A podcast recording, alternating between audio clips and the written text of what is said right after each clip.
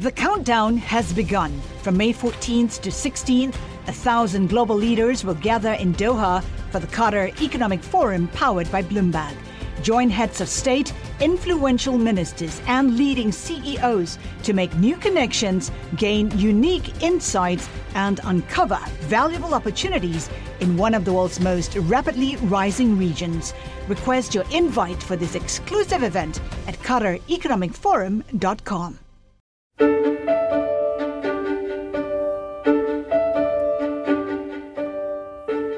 Hello and welcome to Stephanomics, the podcast that brings the global economy to you. I'm Stephanie Flanders. This week we're talking about money, how to make it, and how to make sure it keeps its value. It's something we all have to think about, but if you're a central bank, it's your only job, and the stakes are a lot higher because the decisions a central bank takes can affect the cost of living, the life of an entire country, maybe the whole world, if the central bank you're sitting in happens to be the US Federal Reserve. For the past 15, 20 years, the story of central banks and their job has been dramatic, but pretty easy to grasp. The rule was whenever economies got into trouble, the central bank would slash interest rates to new lows and flood the economy with cheap cash. The economy got better, but never quite enough to bring rates back to where they were before the crisis, so money stayed cheap. This recovery, though, is feeling a bit different. At least in advanced economies like the US, demand is coming back faster than supply, and inflation's hitting rates we haven't seen in years. It's all driving fears that one of these central banks is about to monumentally screw up. Either keep the money flowing too long, lose control of prices, or raise interest rates too soon and choke the recovery. Now, the risks look rather different in the US and the UK right now, so I've asked Bloomberg economists on both sides of the Atlantic to come on the show to explain it all. Our chief EMEA economist, Jamie Rush, formerly at the UK Treasury, and David Wilcox, now our Director of US Economic Research, but for many years in charge of all the forecasts and all the economic research produced by the Federal Reserve. You're going to hear them in a few minutes. But first, the story of a central bank that tried something new just under a year ago and changed the way money works in the economy almost overnight. It's called PIX. And here's Brazil economy reporter Maria Eloisa Capurro, to explain how it's taken the country by storm.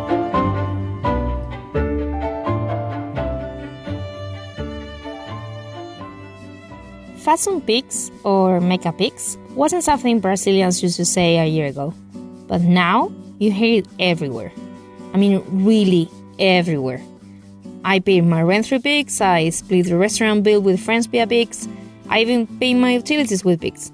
And there's just millions like me. Sim, eu tenho Pix desde quando foi regulamentado, novembro de 2000. I have Pix since it came out in November 2020.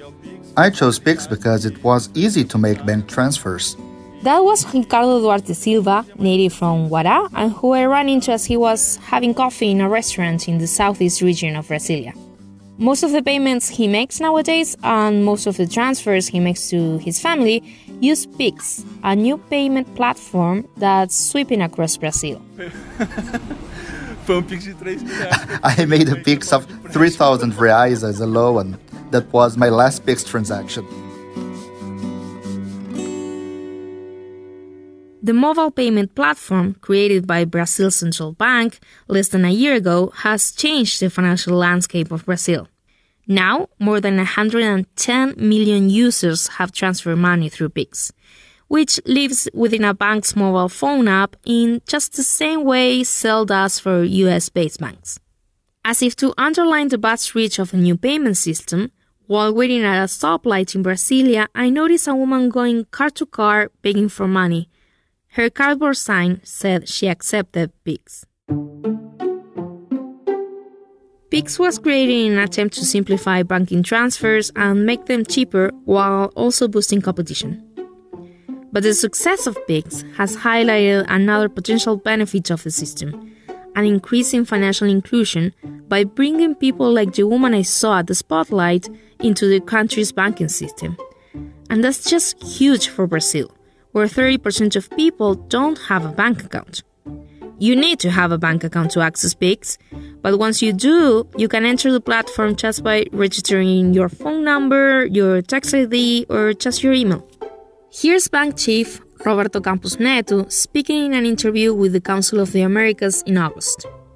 I think Pix became a very popular, you know, gained a lot of space, a very popular project that, that the central bank did. The message from the very beginning was that it's not only a substitution effect, but also you increase the number of payments.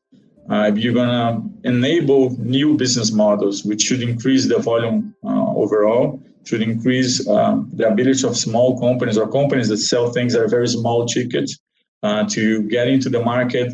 People that are self-employed we actually see people selling things on the street and accepting Pix these days. So it's becoming again a very popular thing.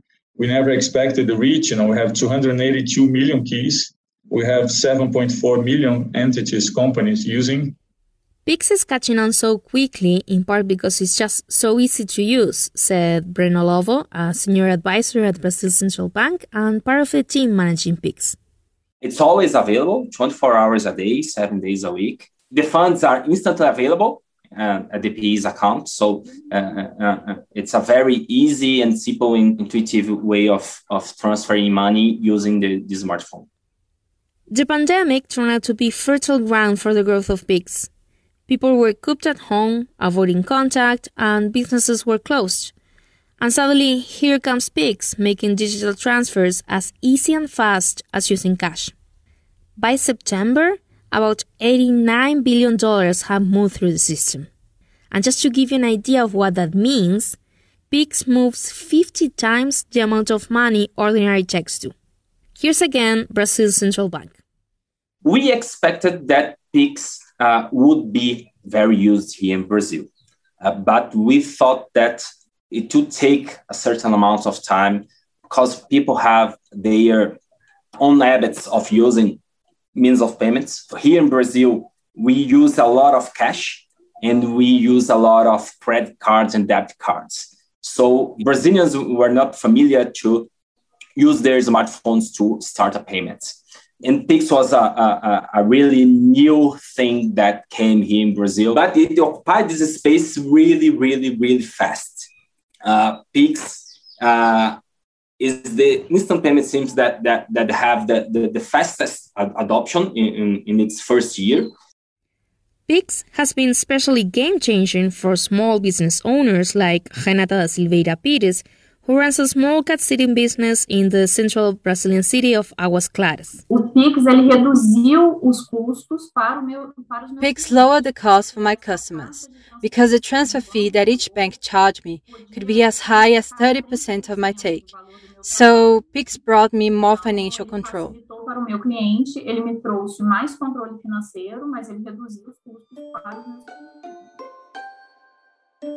With Brazil's vaccination rate growing every day, the economy now is almost fully reopened and people are venturing out. Stopping by the bank now is much easier, and yet Pix is still growing. In July, it broke its own record of 40 million payments in just one day. Juliana Freitas works at a pasta shop which began using Pix just five months ago. We work with all credit and debit cards, but Pix was very practical and many clients wanted it, and it makes payments for deliveries easier. In 30 seconds, she sees the payments in her account. Sometimes it takes less than that. It's super fast, and we don't pay fees to banks. Credit cards can take as long as 30 days for us to see the money. And with debit cards, if the purchase is made on a weekend, we'll only see it the next Monday. But Pix is automatic. There's just one hitch Brazil is a high crime country, and criminals have also begun to capitalize on the success of Pix. Express kidnappings are also back, and people are being snatched off the street at gunpoint and forced to pull out all their savings from the closest ATM machine. Just now, the bad guys only need to force them to make a Pix. Accounts are traceable in Pix, but criminals use fake ones or false names. The central bank responded rather quickly with new limits on transfers at night, and other safety measures have also been taken to address the possibility of hackers entering Pix database. And if the numbers tell us anything, is that for hundreds of thousands of Brazilians, the risk of using Pix is outweighed by the reward in cost and convenience. But Pix needs to grow to achieve financial inclusion.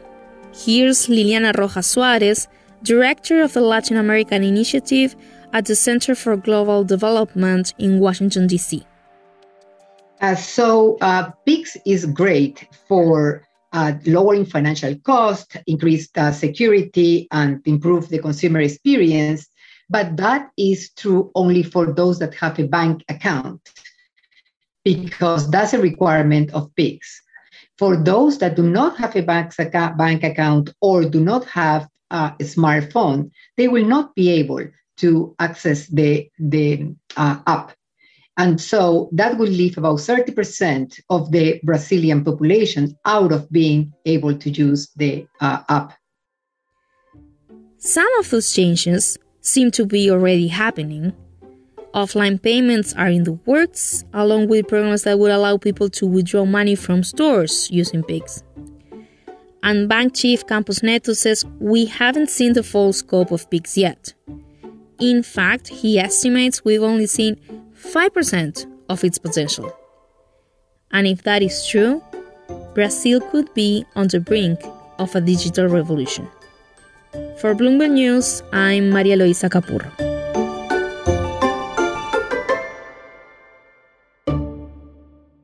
The countdown has begun. This May, a thousand global leaders will gather in Doha for the Qatar Economic Forum powered by Bloomberg, held in conjunction with our official partners, the Qatar Ministry of Commerce and Industry and Media City Qatar, and premier sponsor QNB.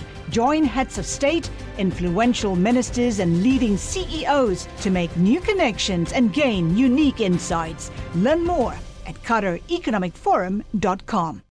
Well, no good deed goes unpunished. Our Brazil economist, Adriana Dupita, just informed me that PIX has been so successful, the government's thinking of slapping a financial transactions tax on it to help fill the hole in the government's public finances. So I guess there are some things about Brazil that technology can't change.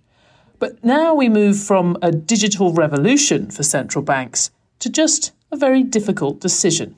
As I mentioned at the start of the show, the rapid recovery we've seen in a lot of advanced economies this year has produced something we haven't seen in a long time inflation, rising prices.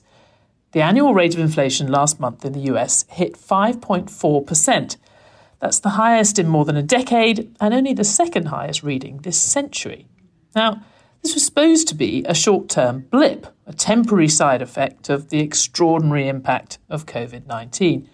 But it's dragging on a bit and some pretty influential economists, including my old boss, the former Treasury Secretary Larry Summers, say the Federal Reserve and maybe other central banks are in danger of falling asleep at the wheel. Well, as mentioned at the start, I have our Director of US Economic Research, David Wilcox, and Chief EMEA economist, Jamie Rush, here to discuss all this. I mean, David, you, spent a long time uh, at the Fed. Uh, they say institutions are always at risk of fighting the last war. Is it is it too focused on lack of demand, which has been such a problem off and on for the past ten or twenty years, and now not focused enough on too much demand and actually too much inflation? I don't think so, Stephanie. Uh, for sure, the Federal Reserve is facing challenging circumstances with a pandemic induced economic collapse, the likes of which we haven't seen in at least a century in the United States. But let's remind ourselves uh, the dominant narrative in the US for the past two, two decades has been inflation that ran too low, not too high. It was frustrating for the Federal Reserve uh, that they persistently undershot their 2% objective. Another key ingredient in the environment right now in the US has been the astonishing downward move in interest rates around the globe, and that's left central banks, uh, including the Federal Reserve, with too little room to cut rates in order to fight recessions. To try to push back against those two developments, the Fed put in place a new framework one year ago under which they pledged to be more tolerant of inflation running a little above the 2% objective. So while the situation remains very fluid and very uncertain, the bigger risk from the Fed's point of view in my assessment, is that inflation sags below the 2% objective once again after the current set of snarl ups in the supply chains are resolved.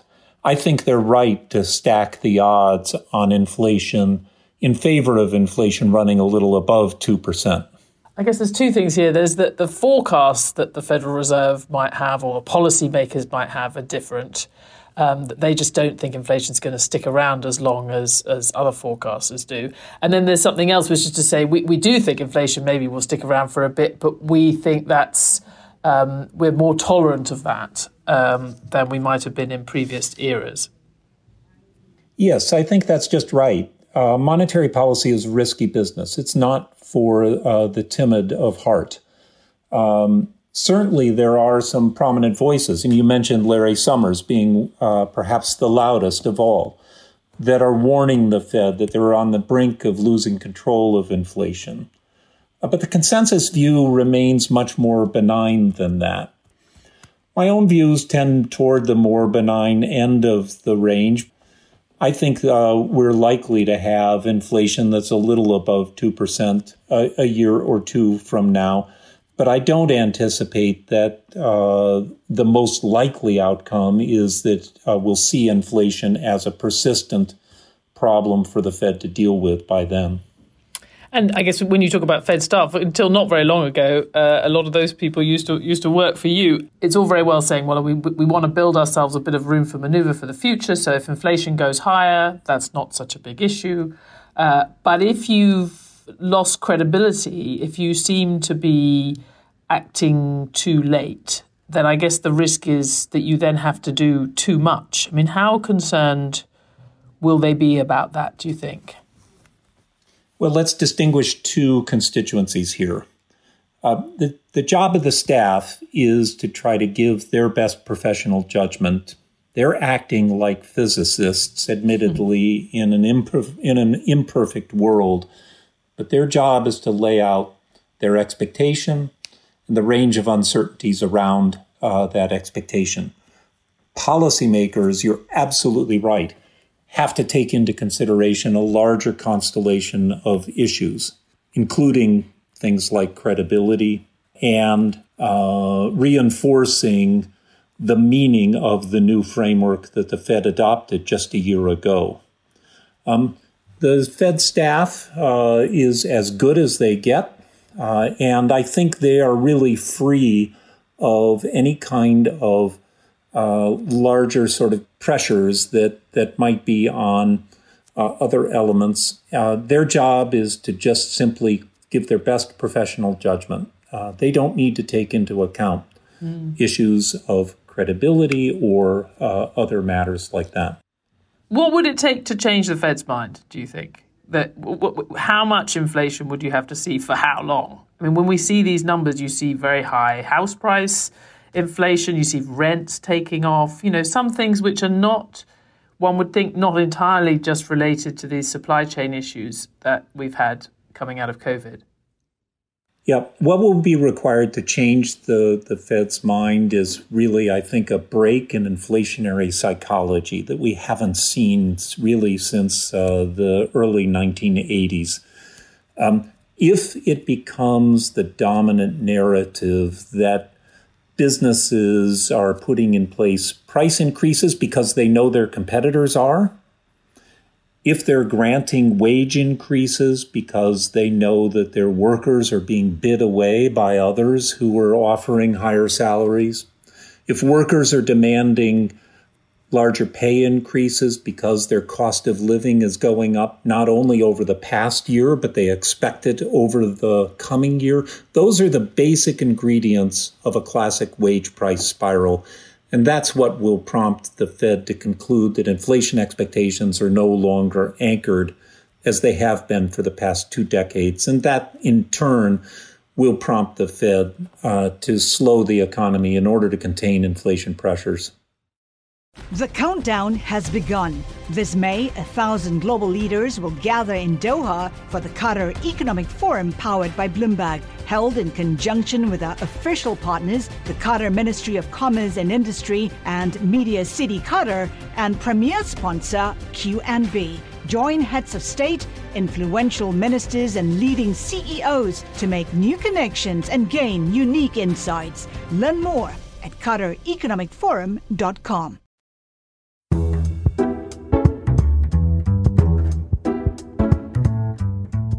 I'm going to bring Jamie Rush in now, our EMEA uh, chief uh, chief economist, because uh, if you we tend to think of terms of hawks and doves at central banks, and it greatly annoys the policymakers that sitting there because they think they have very interesting, nuanced views. But the hawks, broadly speaking, are the ones who want to raise interest rates, make money more expensive, and the doves are the ones who want to keep money very flowing very uh, loosely and, and freely. Um, if we have a flock of doves still encamped at the Federal Reserve building in the US, uh, there are certainly a few hawks and one very prominent hawk uh, we've been hearing from uh, from the Bank of England recently. Jamie, talk us through the situation there because it feels like the forecasters and the central bank are facing the same uncertainties in the UK and some of the same inflation, but coming up with rather different conclusions. Yeah, I think that's right. So if you go back a few, even just a few months, there seemed to be a consensus among global central banks uh, that they, they would just tread carefully, if in fact there was any treading to be done at all. Uh, and so um, the bank wasn't expected to lift interest rates until 2023 in the UK. And they were going to tolerate any sort of uh, inflation uh, if, as long as it was going to be temporary. But now wage pressure has picked up a bit, and not just in the places that have been affected uh, by COVID the most. Uh, energy costs are up, which is obviously pushing headline inflation up a lot. And it seems that the, the Bank of England's lost its nerve. Uh, the, the governor is increasingly vocal about the risks of inflation, and that's prompted markets to bring forward the timing of expected rate hikes, uh, not to 2022, but to next month. So, um, it's been a really, really big shift in the bank's rhetoric and, and how markets are perceiving it. And in, indeed, they're expecting another 80 basis points or so of, of hikes next year as well. So it's just worth it's worth emphasising just how big a change that was. So as you said at the start, only a few months ago, probably the beginning of the summer, we were expecting interest rates to stay basically at zero, just above zero in the UK uh, for at least another year and a year and a bit. So no change until 2023. And now we're not only expecting maybe three quarters of a percentage point worth of cuts next year, but even a rise this year. So that interest rates in a year's time, the official base rate could be one percentage point uh, rather than more or less zero now. I can't think of a time when you've had such a dramatic change. You said that the bank the bank governor had lost its lost his nerve. That normally sounds like a bad thing. Do you think he's making a mistake? Um, well, so, so, I think there's two questions here. Are they making a mistake about the policy that they're taking now? So they, they have they are accommodating market expectations of higher rates, which is tightening. It's hap- that's happening right now. Basically, it's feeding through to borrowing costs in the wider economy as we speak. So, so people expecting rates to go up pushes the market rate. So when I go and get a mortgage, or if I'm trying to borrow as a business, I'm already paying more because people are expecting interest that's rates. That's exactly right. Up. So if you think about the five-year borrowing cost in markets, like the risk-free rate, that's gone up 50 basis points over the past few months. Eventually, that's going to feed through to your five-year mortgage if that's if that's what you've chosen.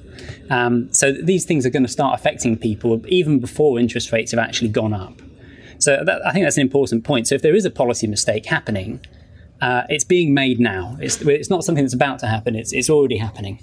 So the, the, so there's that. And I think um, you know, is it a mistake? Well, we don't actually know. It, it may prove to be the case that inflation does pick up uh, sustainably, and actually, this is going to look like quite a smart move in a year or so's time.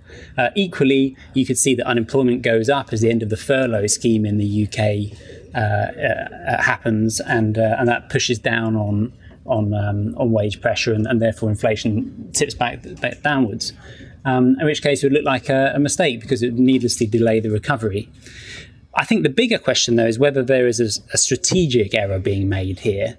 It's like, is it better to be, if you're going to be wrong, is it is it better to be wrong by going too early or by going too late? And in my opinion, it is better to be too to raise interest rates too late because a little bit of extra inflation isn't going to be too damaging to the bank's credibility. It's not going to hurt people too much, especially if it's if it's driven by wage increases. Um, compared with what we've seen, which is a rapid repricing of, of interest rates, the possibility that this has actually some um, some some nonlinear effects, meaning that the economy could respond worse to a sudden increase in, in interest rates than um, than a, than one that's been very carefully choreographed over the course of say six months.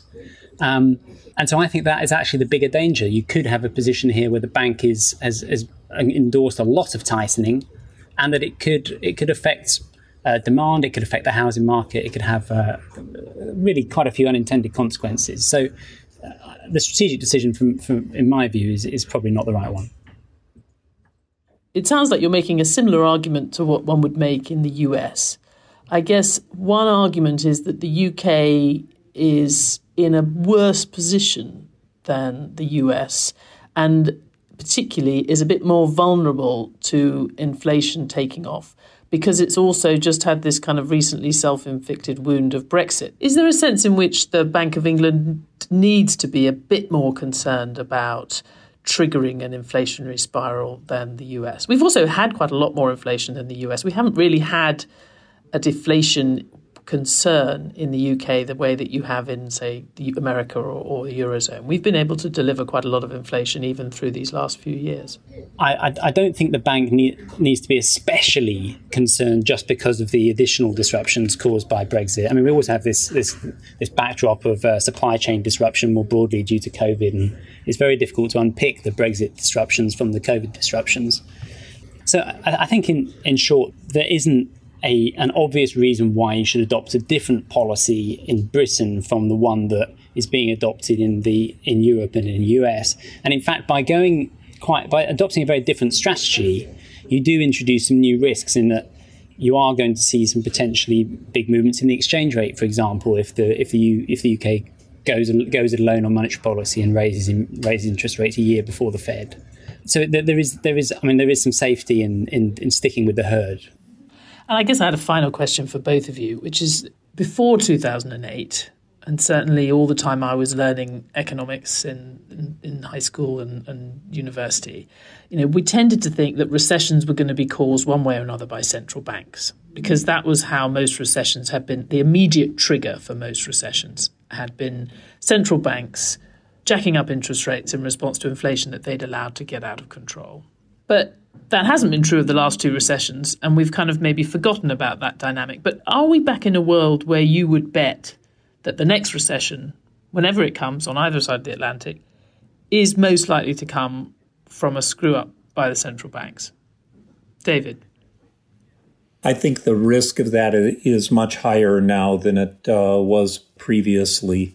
Um, what we know is that the macro environment is a risky place uh, to operate, and recessions come from lots of different causes. The 2000 recession in the United States was caused by an asset bubble uh, collapse, the 2008 by the housing market uh, collapse, 2020, uh, the pandemic. Each one has its own narrative.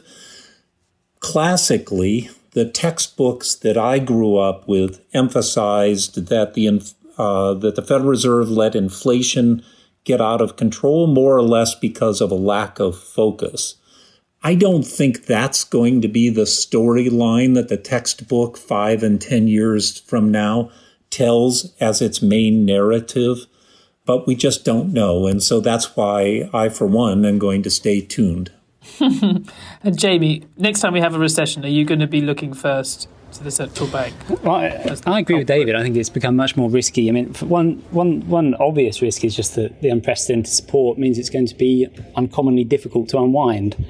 Um, but I think one interesting thing would be if central banks have to choose to have a recession in order to get inflation. I mean, we haven't had that for really a long time. Um, it's one thing causing one by mistake. And let, let, let, it be said, they have done yeah. that in the past. They used to make quite yeah, a habit. I think that's it. actually a lot. Mm. That it's fear of doing, having to do that, which is driving a lot of central bank behaviour now, as we see it.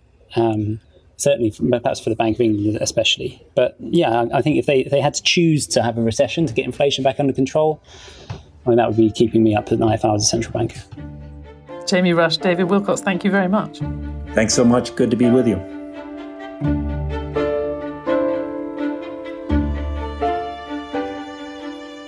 Since we're talking about hawks and doves, I should mention that one of the great hawks in the European central banking scene has just announced he's standing down. Jens Weidmann, head of the German Bundesbank for more than a decade. He became known as Dr. No for voting against pretty much all that the European Central Bank did to support the Eurozone economy in the crisis years. With him going, the hawks at the ECB have lost their strongman. But don't worry, something tells me there's plenty more just like him waiting in Frankfurt to take his place.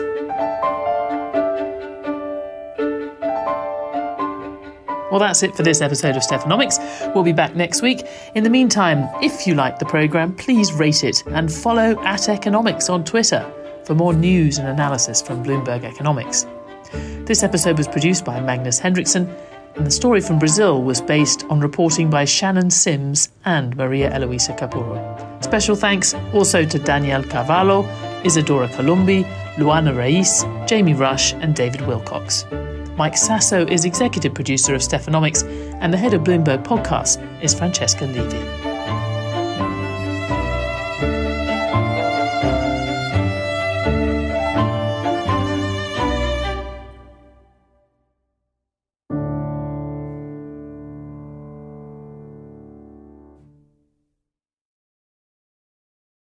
The countdown has begun. From May 14th to 16th, a thousand global leaders will gather in Doha for the Qatar Economic Forum powered by Bloomberg. Join heads of state, influential ministers, and leading CEOs to make new connections, gain unique insights, and uncover valuable opportunities in one of the world's most rapidly rising regions. Request your invite for this exclusive event at QatarEconomicForum.com.